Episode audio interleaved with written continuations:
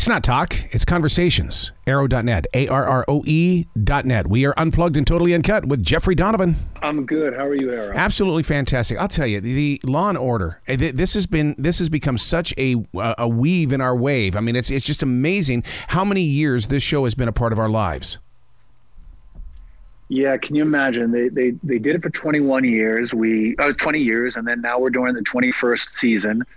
And they took a took a small break, and then SVU uh, surpassed it as the longest running show, and and we're on its heels. It's an incredible um, pedigree to be part of.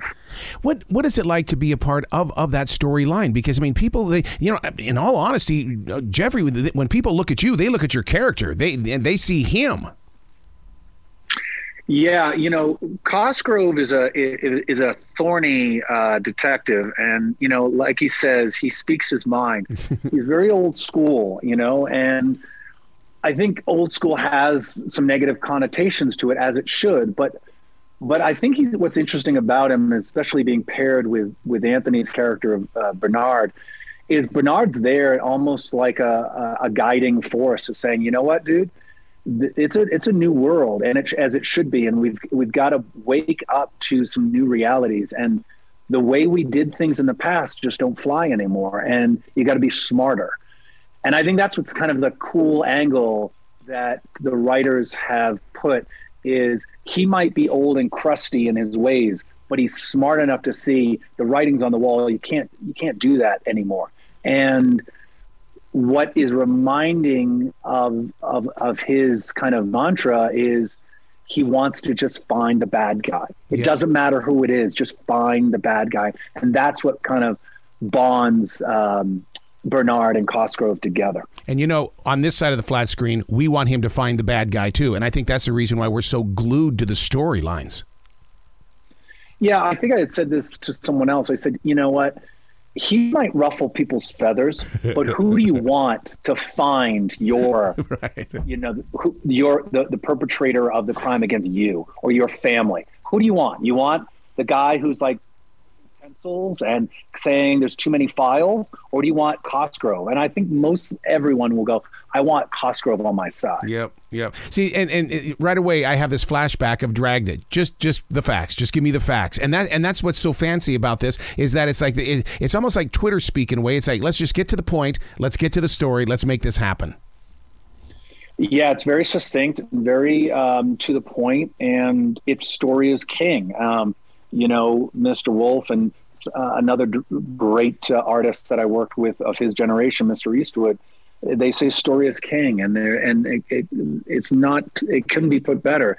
We're just, you know, our characters are going to be unique and and exciting and challenging, but it's always going to be the story of the week. Is someone was killed? How are we going to solve that? So when, when you guys took that break, did it rejuvenate you? Did it replenish the, the creative force in a way of saying, okay, we, we had a chance to go live the life, you know, you know, go go learn some new uh, street speak and stuff like that, and now let's get back into this action. You know, I don't, I don't know. I, I, I don't know what anyone has learned other than me is to say, you know, it, it took a pause for some, for whatever reason it did, but now I think that there is a new energy. There's a new excitement. Um, and you know, and a whole new cast other than Anthony and Sam. Um, there's a whole new cast that brings it a new, fresh look, and maybe it's going to be an exciting another 20 years. Who knows? Well, I'm shocked that you guys have not made that transition to true crime podcasting in the way that, because I could sit there and just listen to the show and still just envision everything going on. Well, that's interesting. I, I yeah, you, you should actually pitch that and produce it. Create the podcast Law and Order, and all it is is just our audio. Yeah, and you know that that's becoming a big thing right now, where they're where the, the storytelling isn't necessarily journalists. What they're doing is they're they're hiring actors to do voiceover work, and I feel like I'm like right there in the moment. Oh, that's interesting. You know, I've listened to quite a few um, podcast stories, um, and I got into them.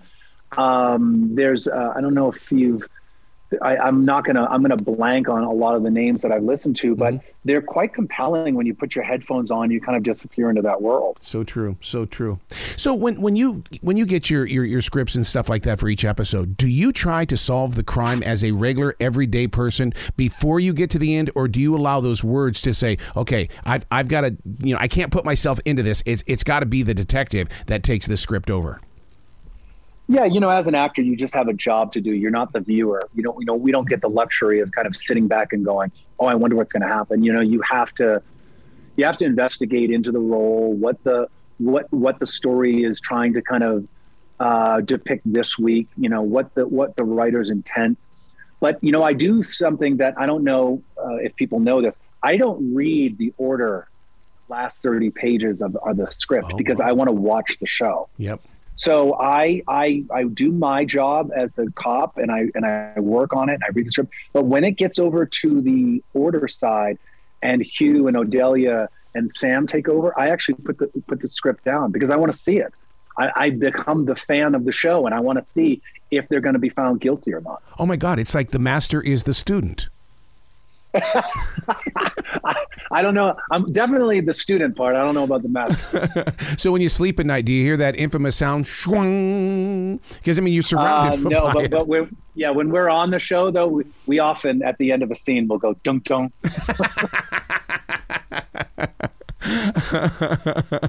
it's our own little internal punctuation how did how has binge watching television changed you as an actor in the way that we can go on to streaming and pick up any any year any season and and pick up because it, when, when you're meeting people and stuff like that they may be in season three and it's like oh my god how, how, how do i catch up here?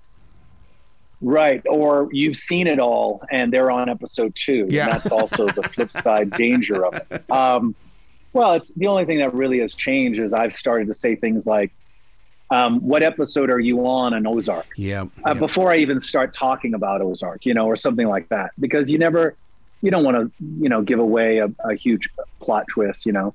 Um, it hasn't changed me as an actor at all what streaming has done at all because the craft is the craft. You do what you do, and you know, you memorize your lines and you try to be truthful, and you know, you play, and you know, and hopefully the actors that you are opposite um, you know, bring it so that you know you can play opposite them, and, and so nothing nothing has changed. Just the format and the platforms. That's that's how the viewing has changed, but not the craft. Have the writers ever planted any thoughts inside your your role, and then all of a sudden you go, "Wow, I'd like to exercise this out there in the real world." Um, no, you know, uh, I remember when I was doing Burn Notice, I'd get a, uh, you know, a, an interesting spy tip, and you know, that go, you know, I'd be asked, do you ever try that out in real life? And I'm like, no, no, I'm not a spy. I'm not a detective. I'm just an actor pretending to be one. Do you ever look at real news and, and, and think of things like that? Like you say, well, wow, we could cover this on Law and Order, or we've already done that. I already know where this is going. Um, you know, I, I think this show is true to the rip from the headlines, you know, pedigree. Mm-hmm. And, you know, um, for example, this you know, this week um, touches on your, your your kind of business of, of radio broadcasting, and you know, the shock jock, you know, says some inflammatory things and causes someone to go um, uh, do a crime. Mm-hmm. And you, the question is, is, you know, is is the the source of that inflammatory remark uh, liable? And um, it's a debate about free speech so I think it's a you know really a fascinating world that we live in. Sometimes you say, "Hey, I didn't cause that person to do anything," and then other people hide behind, "No one takes what I say seriously, so you can't use it against me." So uh, it's it's it's an interesting debate about what the power you guys have of um, do we take do you want to be considered taken seriously or or is everything that you say meaningless? Um, so it's an interesting debate. Interesting that you bring that up, and I'll probably have to use this episode in my lectures at universities because I always say that people on the radio are more powerful than a Southern preacher because we can we can get you to buy things, we can get you to call us, we can get you to do things that a preacher can't do. Yeah, uh, but but also you know when when you bring up a, an analogy of a preacher, uh, I think I, I think what a preacher is doing is very specific and it's on a specific day, Yep. and you are in a uh, sacred, you know, house.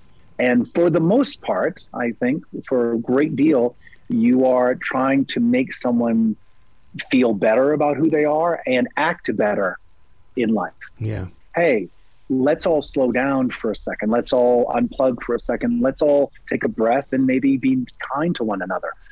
For some reason, for whatever argument you have, is that's not that doesn't get advertisers or that doesn't pay the bills. So you have to say things that might be inflammatory at the least and incite at the worst. And so you can see that it's not in people of of certain positions' uh, best interest to be blasé.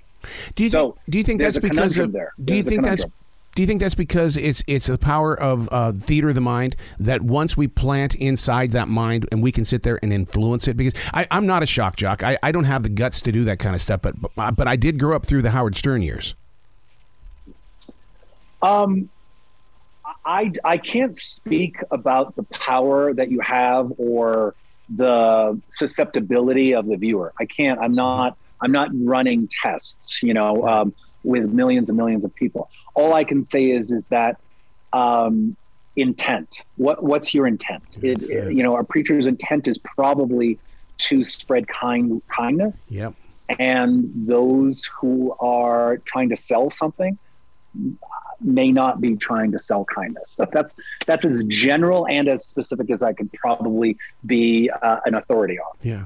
So for you to go from role to role, going from TV to movies and working with someone like Guy Ritchie, what is what is that like for you and your imagination? Because at one point in time, you were a child who had a dream of becoming that actor.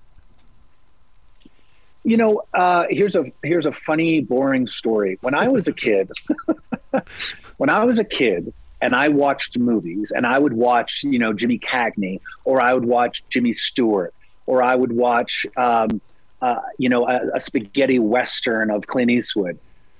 I thought real. Obviously, they weren't really shooting real bullets and killing people, but I thought their roles in the in the grand sense the roles that's who they were that's what they did and the bad guys that that role of a bad guy that's who not who they were in their person but that's their role of being a bad guy Yeah. and the hero and the john wayne was the good guy so it was always confusing to me then i saw the good guy and the bad guy on the red carpet being nice to each other I thought how strange it must be to have to fake that you like one another. I, I know it's a weird metaverse that I lived in that the good guy and the bad guy had to, pre- live those roles in real life. Um, so, so that is a boring way of saying I didn't actually know acting was a profession. I didn't know that you got paid to do it. And so very early on, someone had to tell me, you know, hey, dingle, dingbat, you're that's they're just pretending, they're acting, and they get paid to do that. so, um, so that was an exciting time for me to know, hey, this is a profession. I can actually go act and study and learn how to do that. So that was that was a kind of a fun thing to to know that I could I could make it possibly one day as an actor. And now, you know, 35 years later, because I guess I was like a 15, 16 year old boy when I was thinking that, um, here I am on billboards playing a good guy, you know, trying to catch bad guys. Man, you, you drew the picture of, uh, you know, I always freak out when I see Tom Brady and Aaron Rodgers together. It's like, no, no, no, no, no, don't talk to each other. I don't want you to Yeah. talk to each other. Come on, stop it. Yes. Yes, yes, or, or or or you know Pedro Martinez and Barry Bonds hugging. Like I'm like, wait a minute, that's so weird. Jeffrey, you got to come back to this show anytime in the future. The door is always going to be open for you. It was my pleasure, and I and I really enjoyed it. You bet. Be brilliant today.